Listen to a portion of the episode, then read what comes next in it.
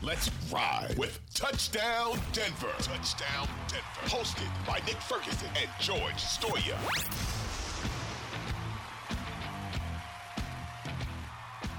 All right, everybody, welcome back uh, from that quick break. And Nick, we were just talking about Russell Wilson and obviously uh, the, the criticism he's faced. I actually asked uh, Nathaniel Hackett yesterday about that and how maybe Russell has responded because – you know, Russell gets up there and talks, and and he he takes it on the chin every week, Nick. Right? Uh, yeah. Again, we talked about he, he's had a lot of stuff thrown his way, uh, but what's he like behind closed doors? What's he what's he what's his attitude like uh, in that locker room when we don't get to see him? And so I kind of asked Hackett about that. We have the audio here. I want you to to listen to this, Nick, and, and tell me maybe your thoughts on him and and what it means for the team to uh, to have a quarterback with this type of leadership. I mean, that's another thing just to, you know, put on the top of, of the type of guy he is. You know, when you sign up for this pr- profession, um, wherever it is, especially, you know, a quarterback, certain coaches, uh, certain players, um, you, if you lose, you're going to get criticism. It's that simple. And uh, the idea is, is that you got to keep your head down. You got to keep working. You got to do everything you can to put the team in the best position, and they got to feel that and know that. Um, that's something that Russ does. I mean, it's. I mean, he, he, doesn't get affected. He keeps coming out here working. I mean, heck, he might work harder, I didn't think you could. Um, so I think that you know I give him so much credit for that is to keep his head down, keep working with all the different people that he's gone out on that field with. I mean, I just give him so much credit for that. Uh, just all the different lineups that we've had. I mean, he just keeps grinding, keeps trying to make a play, keeps fighting, no matter what. Nick, obviously the season hasn't gone Russell's way um, in terms of production on the field, but what can it do for guys to see him continue to obviously, like Hackett said, work hard? He shows up every single day. He takes the criticism, um, you know, and just handles it really well. What can that maybe do for guys? And, and obviously, do, do you think that the criticism is, I guess, warranted? No, not not all of it. I mean, once again, to criticize a guy's uh, production on the field, that, that's a given. You know that that's part of, of the job. But when you start bringing up uh, a lot of uh, outside things in his social life, to me, that's when you're pushing it too far and you're reach, reaching. Even DJ Jones, I saw uh, Pro Football Talk put something out about uh, what was going on with the with the party. Not to go back into that, but he said, you know, on Twitter that you, are reach, reaching, and th- these are once again things that happen. And you, you know, hey, listen, when you play this game as a professional athlete, you know the criticism is going to be there. If you lose games, if you give up a big play, that's part of it. But you know, being a quarterback, I don't think you signed up for the the person who attacks. Yeah, the criticism, yeah, that's part of it, but not the personal attacks. And Russ has done a great job of of handling George. You know, going to that podium, being asked questions, uh, keeping a smile on his face, both uh, you know, or trying to after you know some some games but it's very difficult. And this is where Russell's been called, you know, robotic. He's constantly, you know, up there saying positive things. And it's like, no, the fan base and people in the media, they want to see him upset. They want to see him pound the podium. They want to see him throw some papers. They want to see him stick his hand in someone's uh, face who's asking him questions. But that's not who he is, right? And it's like you got to let a player live. You got to let an individual live. Don't try to force them into a box that you want them to be in. And and I'll ask you, I mean, if, if you put yourself in Russell's shoes, hell, put yourself in the shoes of any of the players on the team and having to deal with the lack of success, how, how would you, George Stoia, how would you have handled that? I think I would have started uh, just yelling at people. I don't know. I think I, I, would not handle it well, especially like I think at first I would have been like, okay, you know, whatever, and answer the questions and stuff. But once it gets to some of this ridiculous stuff, Nick, I, I would not have handled it well. So I again, I like I said, I think the fact that Russell gets up there every single week and and and just takes it on the chin and and does it with a smile and you know gets up there talks about his his cleats for you know uh, cleats for a cause, which is a big deal this week in, in the community and and talking about other guys and stuff. It's just like like the the the thoughtfulness to be able to do that. And again, maybe people maybe people don't want to hear it and they they get mad because they want him to come out and get mad. But to me, it's like, man, like it takes a special person to be able to to take all this stuff, you know, play as bad as he's played, even, uh, and continue to get up there and be positive. I mean, that's that's tough to do, man. And I'm sure he goes home and he's frustrated and you know, I'm sure he gets mad about the way that things have worked out so far, but uh, for him to uh, continue to do this, I, I, think is is again, I think it takes a special person. But uh, I, I did want to ask you, Nick, do you think he can get better on the field these last six games? What do you want to see from him uh, that gives you maybe because there's already people talking about, you know, how can you get rid of Russ? How can you cut him in the next year or two because of the money situation? What do you want to see from him in these last six games that that could maybe give you some hope uh, that that he can turn this thing around? I guess uh, more consistency in the passing game, and and I know it seems like uh, another indictment of Russ, but uh, when I say more consistency, I'm talking about the entire offense a, as a whole. Once again, when you look at some of the shots that he's taken over the past couple of games, uh, to to me, it's just like wow. I'm glad I don't play quarterback in the league and you know needing your teammates to kind of help you out. That and for me it's not just about just russell improving. It's it's the offense. Can uh the, the wide receivers can they convert their routes? Can they block on a perimeter? Can they create space downfield? Can offensive line uh, basically protect him? Can he scramble in the pocket and uh, find that open receiver? Can they get him outside uh, of the pocket? So it is a culmination of things with so many individuals on on that roster. And if they're able to do that, th- do those things, they look good. The offense looks great. They're moving the ball down the field, and also, you know, Russell uh, looks great as well. So just trying to narrow down George and say, well, hey, here are a couple of things that I, I would like to see Russell do well. It, I don't believe it's that simple because even if I were to tell you, hey, uh, let's have Russell go 23 of 30 for you know 280 yards uh, and let's just say two touchdowns. How did he achieve that? Right? Because he's not out there by himself. So it, it is one of those team things, and hopefully that is something that they're talking about at UCL training facility. How can we collectively make Russ better, which will make us better as a team? Well, and, and, you mentioned something in there, Nick, that I think is really important. And we have, again, we've played a lot of audio today, but I think this audio is also important from Hackett talking about the protection of Russell Wilson because I would argue that's been the biggest flaw in this offense so far this season. You read off the stats. I think it was last episode, wasn't it, Nick?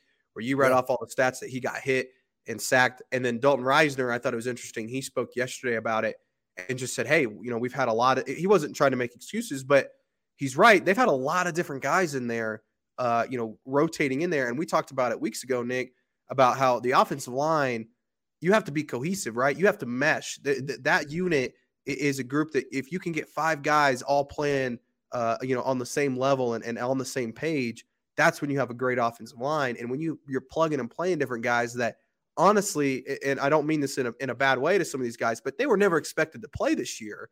Uh, you know, it, it makes it really difficult. So here's here's Nathaniel Hackett talking about the protecting of Russell and, and how they can get better at that uh, in these final six games there's a lot of things that go into it. It's it's never just one person, one uh, specific area. I think as coaches, we could try to do more to try to protect him from the different concepts that we potentially use, the different protection schemes, uh, working him in the pocket all over the place, um, and then uh, then it goes with it could be routes, it could be blocking, it could be uh, all kinds of it could be just coverage, just good coverage. So um, there's so many things that go into that, and we just have to play better all around, and we have to do a better job coaching to make it so he doesn't get hit. Nick, I know uh, you you you're not an offensive line coach necessarily, but uh, or, or, an offensive coordinator. But when he says there's some things that we can do as coaches better to protect Russell, what does he mean by that? What does that look like? Is that like like I know he mentioned getting him out of the pocket, things like that. But if, if let, let me just say, uh, let me put you in Hackett's shoes or Klint Kubiak or whoever, and, and you're trying to protect Russell as a coach, and you know your offensive line has got a bunch of different guys hurt you're pu- plugging and playing guys. How would you go about trying to protect Russell Wilson schematically? Well, that is uh, protecting him and not having him in too many drop back situations because when a quarterback is in that five step, seven step drop, those are deeper drops, which always defensively, that means that it's going to take the wide receivers longer to get down the field. And that puts more pressure on the offensive lineman to protect. Even when uh, Garett Bolles was in there and Quinn Meinerz, and I know, I mean, the Broncos still hadn't been solid at that right tackle position. They were still having issues uh, protecting uh, Russ from being harassed in the pocket, and now having a bunch of makeshift guys that haven't really played a lot together, it only makes it worse. So when the game plan is being devised, you keep that in mind. What can we do to help him out? To me, you have to run plays where you have maybe two tight ends on the field at the same time. You bring one back across the field to act as though he is an extra offensive lineman and insert uh, inside a B A or B gap. Maybe it's a design quarterback run to get him outside, but that guy inserted, and now you can run the ball a lot better. So for me, it starts with protecting Russ. That means running the ball, right? That means you have a balanced attack. That means the defense just can't pin their ears back. They have to defend every aspect of your your offensive uh, repertoire, but we haven't really seen that because the Broncos haven't really opened up a lot of holes this season. last, I mean, Pat, this past Sunday, uh, what was a 52 yard run by Latavius Murray? That was kind of the most, the, the biggest explosive run the Broncos had all season. When you're running the ball, it takes pressure off the quarterback.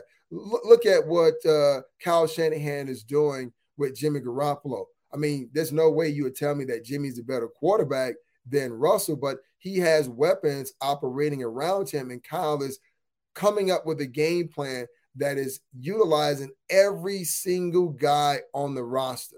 Every single guy is somehow in, involved, even if they're not getting the ball, George. They're they're used as a decoy. You know, knowing as though KJ Hamler, Jerry Jeudy is is uh, is out. There's no Tim Patrick.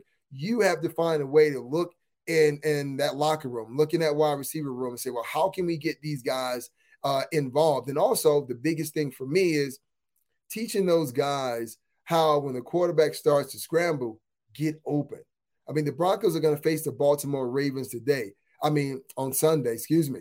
And what the one thing that Lamar Jackson does well, he's going to get outside the pocket. He's going to put pressure on his defense. And even though the Ravens don't have household name at wide receiver, guess what those du- dudes do for him? They got to find ways to get open. They don't stand still, but these are the ways that you can help Russell and take the pressure off him. I know it was long winded, but there was a lot of information there.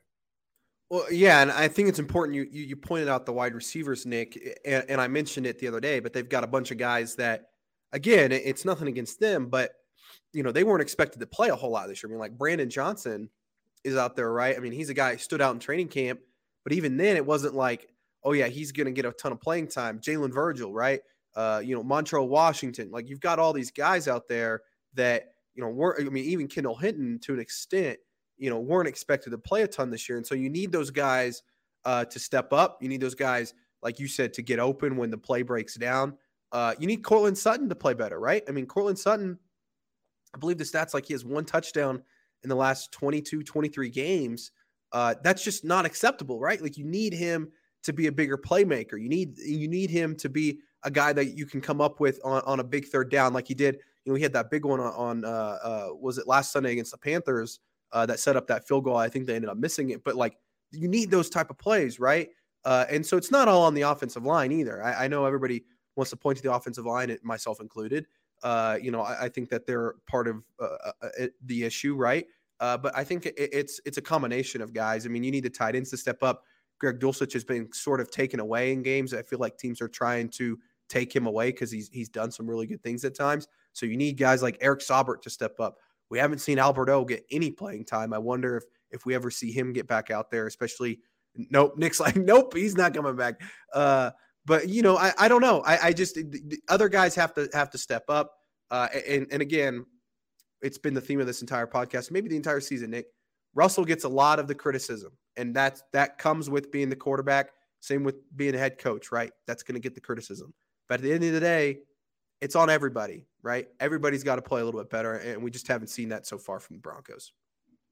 No, we we haven't. It, it's a team game. I always, uh, I'm quick to kind of bring up this uh, fact that this isn't golf, right? This isn't golf. It's a team sport. So everyone has a part and a role to play. And if every guy's not willing to play that role, it's going to make it really, really difficult. Like it, it, like it's like a watch, right? If you look at uh, uh, any watch, and you look at the cranks and all of those things, they have to work in tandem with one another. If not, the watch is going to be off as far as timing is concerned.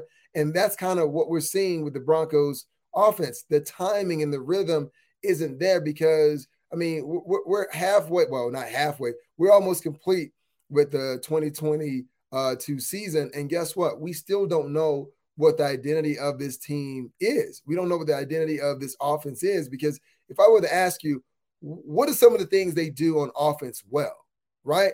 I'm sure I'm going to get crickets because we don't know. We haven't seen it yet. So as we look at, ahead to this Baltimore Raven game, that's where it can start. Trying to establish somewhat of an identity, whatever that is. If you want to throw the ball 40 times, which I, I, I don't advise, then do it. If you want to run the ball 40 times, then do it. But establish some type of identity before these last six games are over. They're really good at being bad on third down, Nick. That's that's, that's identity. that's the identity is being bad on third down. Uh, oh. but uh, we, we got to take a break, Nick, and then we will dive into uh, this matchup with the Ravens.